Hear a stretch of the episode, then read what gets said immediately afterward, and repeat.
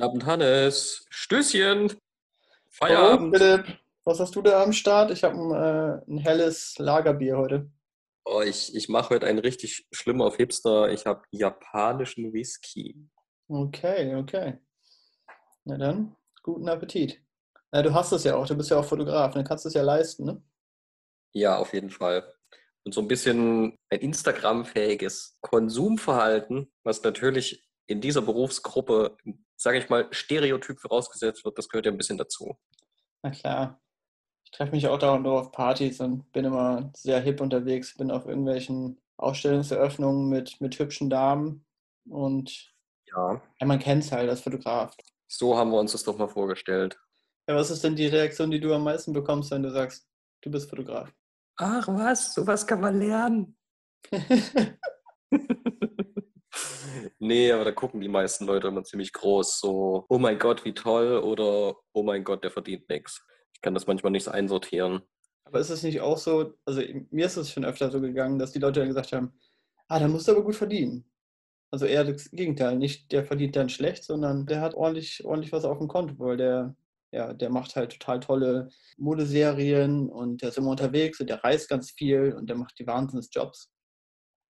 Ich weiß nicht, wie die Leute immer auf solche Gedanken kommen. Eigentlich, ich mache ja gerade die, die Woche eine Fortbildung, dass ich äh, endlich Azubis ausbilden kann. Ja. Und da bin ich in so einem Seminar, was jetzt insgesamt vier Tage geht. Morgen und Freitag habe ich das noch. Und da bin ich ja wirklich mit so richtig klassischem Handwerk zusammen. Und da merke ich eigentlich auch immer für mich selber, ja, da bin ich zu Hause. Also ich bin Handwerker, Punkt. Ich habe zwar studiert und einen Master gemacht, aber als Eigendefinition bin ich weiter Handwerker. Ja, du gehst mir auch Handwerker, Dienstleister, ja. Sehr stolz. Also auch nicht Dienstleister. Ich habe ich hab manchmal so das Gefühl, dass so dieses Selbstbewusstsein im Handwerk, wenn ich mir jetzt auch so die anderen Leute angucke, recht niedrig ist. Einfach zu sagen, ja, yo, ich bin Handwerker. Mhm. Weil das habe ich gelernt, das war wirklich spannend. Es gibt im Endeffekt gewisse Bildungslevels in Europa, wie Ausbildungsabschlüsse gewertet werden. Ja. Da steht natürlich an der Spitze der Doktortitel, darunter kommt der Mastertitel, nochmal zwei Stufen unter dem Mastertitel, das heißt eigentlich gleich, ich habe es nicht mehr richtig im Kopf, also entweder gleichwertig mit einem Uni-Bachelor-Abschluss oder sogar eins drüber, ist der Meistertitel. Also der wird ah, ja. relativ hoch bewertet. Also da habe ich auch erfahren, dass sozusagen diese ganzen Handwerksberufe eigentlich mehr oder weniger jetzt in Zukunft auch in der Bezeichnung an europäische Gepflogenheiten angeglichen wird. Das hört sich zwar dann ein bisschen albern an, so mit Professional Master für den Meister, aber es soll im Endeffekt eher eine Gleichstellung gegenüber den, den anderen Ausbildungen oder anderen, anderen akademischen in Europa. Sein. Genau, und das ist halt, das finde ich mega gut. Also einfach auch mal so die Wertung zu haben. Krass, wie, wie hoch eigentlich so ein, so ein Meister auch angesiedelt ist. Ja, ich, ich merke das oft, wenn ich mit internationalen Leuten rede und denen versuche zu erklären, dass ich eine Ausbildung gemacht habe. Erstmal versuche ich immer das zu übersetzen und wie übersetzt man das genau? Weil es gibt das in vielen, in vielen Ländern einfach nicht. Und ich versuche dann immer zu sagen, das ist ein Apprenticeship, aber das ist irgendwie auch nicht ganz passend. Oft habe ich das Gefühl, dass es nicht so ganz gewertschätzt wird oder nicht genau verstanden wird, wie viel dahinter steckt oder was es eigentlich ist. Naja, man muss auch wirklich sagen, es gibt ganz wenig Länder in Europa, die auch diese Form der Ausbildung haben, also ein duales System, dass du bei uns speziell zwei Drittel Praxis und ein Drittel Schule hast und zum Schluss ein Profi bist mit Zertifikat, also wirklich nicht nur, okay, ich habe den Workshop geschafft, sondern ich habe eine Prüfung abgelegt und ich kann einen gewissen Standard halten ja. an Fähigkeiten. Und das ist, das ist ungewöhnlich. Ja, und dann, dann müsste man eigentlich annehmen, man würde ganz gut bezahlt werden, nachdem man dann Profi ist, oder? Das ist ja Definitiv. Also vor allen Dingen. Man, müsste man drauf kommen. Ich meine, in der Ausbildung haben wir alle schon gelitten. Da haben wir, das haben wir, glaube ich, in der anderen Folge schon mal erzählt, 250 Euro bekommen im ersten Jahr, zweites Jahr 300, drittes Jahr, ich glaube, 310 oder sowas, wenn es hochkommt. Also es war wirklich lachhaft. Und also wenn, wenn ich das jetzt, sorry, dass ich da nochmal einhake, wenn ich das den anderen gerade aus meiner aktuellen Seminargruppe erzähle, die gucken mich an. Also da guckt mich einer aus der Industrie an und dem fällt wirklich das Gesicht ein, wenn ich dem sage, also, weil ich glaube, wir haben sogar erstes Lehrjahr nur 180 bekommen. Ja. Also es war, es war unwahrscheinlich wenig. Es war unter 300 Euro. Das ist jetzt auch schon lange her, aber erst seit einiger Zeit gibt es ja einen Azubi-Mindestlohn. Genau, sehr gut auch. Und das ist natürlich für die ganze Medienbranche super, weil ich sag mal, wir waren im Vergleich zu den anderen halt immer die, die nichts gekriegt haben, die den Spaß irgendwie nur mit Mutti Faddy nebenbei arbeiten und noch irgendwie eine Berufsausbildungsbeihilfe es geschafft haben, finanziell durch diese Ausbildung zu kommen, weil damals konnten wir es uns noch nicht aussuchen. Wir sind meistens quer irgendwie durch, durch Deutschland gezogen, um, um uns ausbilden zu lassen. Ja, genau. Also man musste Geld mitbringen, um eine Ausbildung zu machen. Und Definitiv. man musste dann eine eigene Wohnung davon bezahlen, war einfach total utopisch. Also da musste Unterstützung haben oder ja, BAB bekommen oder sowas, Berufsausbildungsgeld. Ja. Und ich weiß noch, wir haben jeden Euro umgedreht. Also ich, ich habe teilweise, ich habe mir ausgerechnet, wie viel Geld habe ich pro Tag zur Verfügung, um überhaupt was zu essen. Weil es war damals einfach so, du, du, ich hatte keine Kohle zur Verfügung. Ich hatte, das weiß ich bis heute noch, ich hatte 5 Euro und von den 5 Euro muss ich mir irgendwie, muss ich irgendwie zusehen, dass ich satt werde. Mehr war nicht ja. drin. Und wenn ich in der Mittagspause irgendwie für einen Euro schon gegessen habe, dann musste ich halt mit den, mit den letzten 4 Euro über den Tag kommen. Ja, das war, das war hart. Und trotzdem fragt man sich jetzt immer, wie haben wir Bekloppten es geschafft, so viel Filmmaterial in dieser Zeit irgendwie durchzurattern? Wir haben ja wirklich jeden Euro irgendwie wieder in Technikmaterial umgesetzt. Ja, das war ungefähr genauso notwendig wie, wie Essen. Also das, ja. das musste halt gemacht werden. Das war ja auch der Teil der Ausbildung im Endeffekt. Also irgendwie verrückte ja. Sachen machen mit, mit Material. Ja, das musste einfach sein. Ich hatte schon öfter das Erlebnis, dass Leute dann gesagt haben, Wahnsinn, Fotograf. Du musst dann ja unglaublich viel erleben. Du musst dann ja die, die tollsten Shows sehen und fantastische Sachen fotografieren und durch die Gegend reisen. Und wahrscheinlich kriegst du 1000 Euro am Tag, weil ich habe das schon mal gesehen in irgendeiner Dokumentation oder meine Tochter oder meine Schwester oder sonst wer hat geheiratet und die haben mir auch einen Fotografen angeheuert und der hat ja 2000 Euro bekommen. Unglaublich, ne? 2000 Euro für einen Tag Arbeit oder sonstige, sonstige Geschichten. Und dann nehmen die Leute, glaube ich, immer an, dass man unglaublich viel Geld verdient. Wie reagierst du auf sowas? Was sagst du da? Ich mache dann wirklich einen auf Handwerker und sage, pass auf, das ist genauso ein Job wie jeder andere. Und es ist, es ist mehr stupide Arbeit, als du dir vorstellst. Also ich sage dann immer so, okay, von 100 Prozent meiner Arbeitszeit habe ich vielleicht, also ich mache es immer ein bisschen, ich überziehe es immer ein bisschen. Ich sage immer, so 10 Prozent meiner Zeit habe ich wirklich eine Kamera in der Hand. Die meiste Zeit bin ich mit anderem Zeug beschäftigt. Ja, genau. Also ich würde mal sagen, so zur Zeit ist es wirklich so, dass ich, ja, 40, 60. Also ich, hab, ich fotografiere wirklich viel auf Arbeit, weil ich aber auch mehr schaffe, weil meine Arbeitsbedingungen, sage ich mal, standardisiert sind und ich relativ zügig dann auch mit der Bildbearbeitung durch bin. Mhm. Das heißt, es ist einfach mehr Zeit zum Fotografieren, aber eigentlich. Bei mir ist es auch, bei mir ist es so 50-50 momentan, würde ich behaupten. Und das ist echt schon ziemlich luxuriös. Ja. Bei mir ist es eher so, dass ich mich mit so ziemlich viel anderem Zeug die ganze Zeit rum ärgern muss. Ich hatte jetzt eine lange Zeit irgendwie das Problem, dass wir in der Firma neue Rechner bekommen hatten und die Workstation, die sie mir hingestellt hatten, mussten sie zweimal austauschen, weil es immer wieder irgendwelche Software- oder Hardwarefehler gab und es war so anstrengend, einfach die ganze Zeit immer der IT hinterher zu rennen und zu sagen, oh Jungs, hier ist wieder ein Fehler. Es gibt echt nichts Nervigeres, als wenn du einen einen engen Zeitplan hast, viel zu fotografieren hast und dann damit beschäftigt bist, deinen Rechner wieder zum Laufen zu bekommen. Ja, klar. Und das Schlimme ist, natürlich sind wir beide eher so Nerds, die, die das selber administrieren können, aber in meiner Firma gibt es eine zentrale IT. Ich kann nichts machen. Ich, du darfst nichts machen. Jede Installation, alles, das geht nicht. Das muss immer jemand von der IT machen. Sobald es irgendeinen Fehler gibt, das, da habe ich echt nichts zu tun, zu machen, zu sagen. Ja. Und es ist sau anstrengend, dann immer wieder zu warten, bis die mal Zeit haben, bis es ernst nehmen und vor allen Dingen, ob sie es auch gebacken kriegen. Also diese, diese IT-Geschichten ziehen sich bei mir gerade echt seit fünf Monaten dahin oder sechs Monate. Ja, Super anstrengend. Also es ist auf jeden Fall immer viel mehr hinter der Kulisse, als man, als man annimmt. Und das ist viel mehr Arbeit, als, als es augenscheinlich ist. Und darum ist oft der Preis, der aufgerufen ist, oder eigentlich ist immer der Preis, der aufgerufen ist, gerechtfertigt. Hast du denn, hast du denn mal so richtig dreiste Angebote bekommen, wo du gesagt hast, das kann ich nur ausschlagen oder ich möchte mich am liebsten auch tierisch darüber aufregen, äh, was da für Preise aufgerufen werden für den Job. Hast du mal irgendwas gehabt, wo du gesagt hast, das kann nicht wahr sein, das ist sowas von unglaublich dreist? Ähm, eher nicht, nee. Also, weil mit den Preisen, das habe ich irgendwann gelernt, ich muss selber sagen, wie viel ich haben will. Und entweder wird es dann was oder nicht, weil ich sag mal, na, wie viel willst du geben? Das kannst du noch irgendwie mit, mit Freunden, Bekannten oder Leuten, denen du wohlgesonnen bist, machen, aber mit keinem Kunden. Das, das ist auch unseriös. Du musst dich irgendwo preislich platzieren. Ich sag mal eher, was mehr der Nerv ist. Und das ist richtig ätzend. Das, da hatte ich schon Jobs, wo, wo es echt voll in die Hose ging, wo ich mich mit dem Kunden nicht vernünftig abgesprochen habe Mhm. Wo es erstmal so war, ja, ja, mach mal. Und dann hattest du irgendwie einen Preis dafür aufgerufen, wo du gesagt hast, okay, ich bin dann schnell durch damit, alles gut, das passt schon. Also so eine halbe Freundschaftsdeal. Und dann kannst du nicht mal hier, kannst du nicht mal da, ich will mal hier noch eine Korrektur, dann kannst ja, du mir noch mal die Revision. Ja.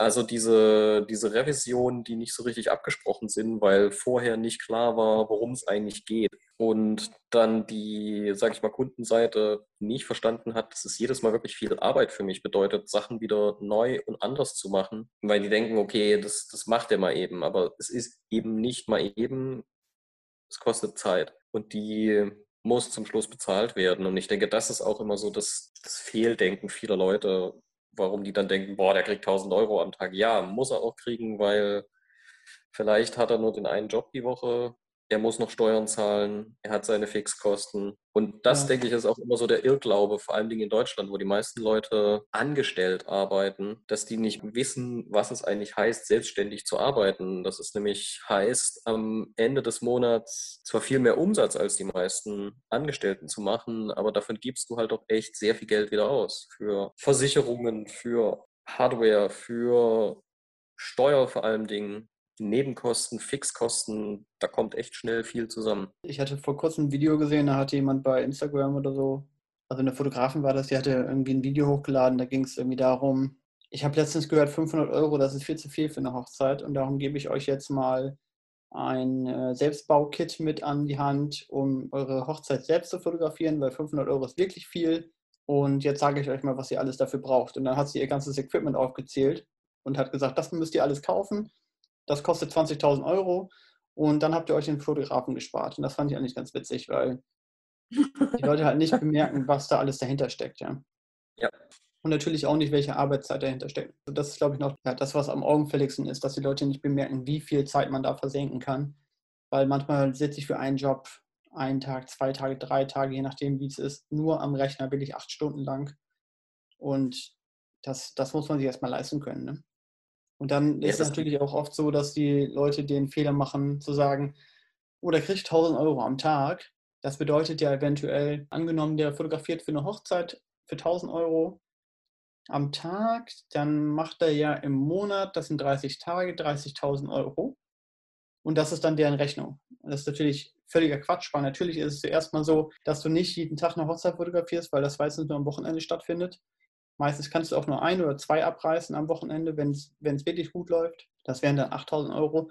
Aber natürlich bist du auch noch mit extrem viel über die Woche beschäftigt, diese ganzen Sachen bereitzustellen, den Kunden die Bilder zu schicken, die zu bearbeiten. Also im Grunde ist mit, mit acht Hochzeiten im Monat dein, dein Monat komplett voll, pickepacke voll. Und du musst ja auch immer Vorgespräche führen, du musst im Nachhinein noch mehrere Sachen abklären im Nachgang. Und du willst die Bilder schön bereitstellen und schickst denen vielleicht sogar eine schön drapierte, eine Holzbox oder sowas, wo der USB-Stick drin ist, der alleine schon irgendwie 50 Euro kostet. Also du hast unglaublich viele Ausgaben auch, nicht nur, nicht nur zeitlicher Natur, sondern auch tatsächlich materieller Natur.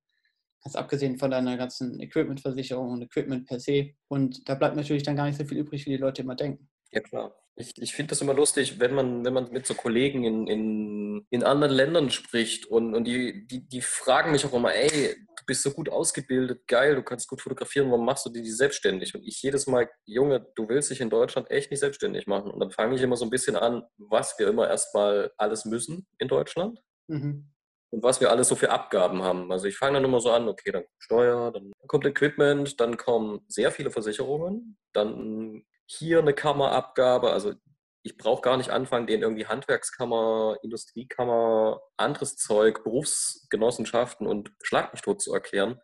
Solche überstrukturierten Systeme gibt es ja in den meisten Ländern nicht. Und dann sage ich immer so, boah, ich hätte einfach so viel mit, mit Selbstadministration und irgendwie das Einhalten der Regeln die ganze Zeit zu tun. Ich, sorry, alleine, das ist echt hart. Ja, da kann ich ein Lied von singen. Und ich kenne auch mittlerweile genug Selbstständige, die sagen, du Hannes, ich habe mir das letztens ausgerechnet. Ich hatte vor kurzem noch mit jemandem darüber geredet ich habe mir die letzten Jahre so den Buckel krumm gearbeitet und habe so viel gemacht und auch gut Geld verdient. So ist es nicht. Aber ich habe mir jetzt gedacht, ich arbeite weniger, gezielt weniger, um gezielt weniger zu verdienen, weil ich sonst nämlich in der nächsten Steuerklasse lande. Und das lohnt sich für mich einfach nicht. Ich möchte gezielt weniger verdienen, damit ich weniger Abgaben habe. Weil im Endeffekt komme ich mit dem gleichen Geld raus und habe weniger gearbeitet und habe mehr Freizeit. Und das ist doch absurd. Also wie kann das, wie kann das funktionieren? Ja, es ist total schräg. Also ich würde ja sagen, so klein und, und mittelunternehmerfeindlich ist Deutschland schon, wenn du das nicht unbedingt in die Wiege gelegt bekommen hast. Also mhm. du bist, du musst, musst dich viel drehen, viel informieren und viel machen, einfach damit du über die Runden kommst und nicht trotz selbstständiger Arbeit, und da kenne ich auch Kollegen, du noch eine Aufstockung vom Arbeitsamt oder total harzen musst, damit du, damit du irgendwie über die Runden kommst. Das, und das passiert vor allen Dingen, denke ich, mehr in Medien und gestalterischen Berufsfeldern. Klar, du kannst die dicke Kohle verdienen und wenn du einmal drinne bist und deine Preise problemlos an die Kunden kommunizieren kannst und auch vor allen Dingen regelmäßig in so einer Masse in den guten Jahreszeiten, wie zum Beispiel ein Hochzeitsfotograf im Sommer oder als Modefotograf im Winter in Südafrika unterwegs bist, dann, dann klappt das. Aber es ist nie eine Kontinuität drin und das glaube ich, verstehen viele Leute auch nicht, dass du es lernen musst, mit dieser Situation zu leben. Also, dass es heißt, okay, es kann passieren, es gibt einen Monat, wo nichts geht wo einfach kein. Job kommt. Wie Corona, wie ging es dir da? Ja, war natürlich auch mau. Ich hatte monatelang nicht wirklich was zu tun. Ich habe hab Glück gehabt, dass ich einige Kunden habe, die produziert haben, während Corona war und dass ich da hinfahren konnte. Aber ich wollte noch mal kurz sagen zu, äh, du hast ja gerade gesagt, Südafrika. Ich glaube, das ist auch so ein typisches Bild davon, dass Fotografen tolles Leben führen, weil die halt nach Südafrika fliegen und dann da tolle Motoshootings am Strand machen mit hübschen Frauen und hübschen Männern. Aber das ist halt auch zu 95% Show, muss man auch wissen. Weil die Preise da, die da aufgerufen werden für sowas, sind einfach unter aller Kanone in den meisten Fällen. Und zu, ich weiß nicht, 75% sind es wahrscheinlich auch Testshootings, die die machen, die Leute. Und zwar auf eigene Kosten. Ja, also die, es ist so, dass Fotografen und auch Modelle, also Modelle werden ja meistens über die Agentur geschickt, da haben die nicht so viele Unkosten. Aber es ist halt alles ganz viel Go-See und äh, sich ein Buch aufbauen, Portfolio machen und Testshootings. Ne? Also da ist auch nicht so viel, dass da hängen bleibt. Aber ich wollte nochmal, ich habe dich vorne gefragt, hast du mal fiese Jobs gehabt? Mir ist letztens was, was widerfahren. Also da muss ich vielleicht laut lachen. Das war nämlich, ich hatte ja schon mal, glaube ich, äh, kurz erwähnt, dass ich in einer Agentur bin oder ich bin in mehreren Agenturen. Und eine Agentur, die hat einen Hauptsitz in Milan, also in Mailand, also eine italienische Agentur. Und da war hatten die mir ein Angebot gemacht, dass ich hier in der Gegend eine Ferienwohnung fotografieren soll. Also die haben öfter sowas in der Richtung. Also Ferienwohnung fotografieren, für einen Schreiner ein Möbel fotografieren, irgendwie sowas in der Richtung. Und da habe ich erstmal gesagt, ja, könnte ich theoretisch machen. Habe kurz auf der Karte geguckt, wie, wie ich denn da hinkomme. Und das waren 45 Minuten Anfahrt, also 45 Minuten hin, eine Stunde fotografieren, 45 Minuten zurück. Also ich hätte schon Ausgaben für den Sprit und so weiter natürlich.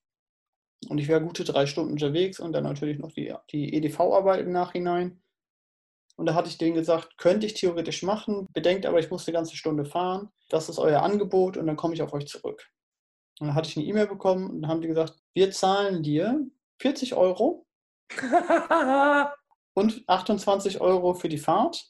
Und weil das halt eine Agentur in Mailand ist, würde ich auch keine Steuer darauf bezahlen. Also die zahlen keine Steuer. Und das heißt, das geht noch von mir ab. Also von den 40 Euro nochmal ungefähr 20 Prozent runter. Das wäre dann mein Nettoverdienst für meine drei Stunden Arbeit, die ich hätte. Und wahrscheinlich habe ich auch, hätte ich auch mehr als 28 Euro verfahren. Aber ja, ganz abgesehen davon. Also ich, ich wollte so irgendwie für 30, 35 Euro sollte ich da will ich diesen Job machen.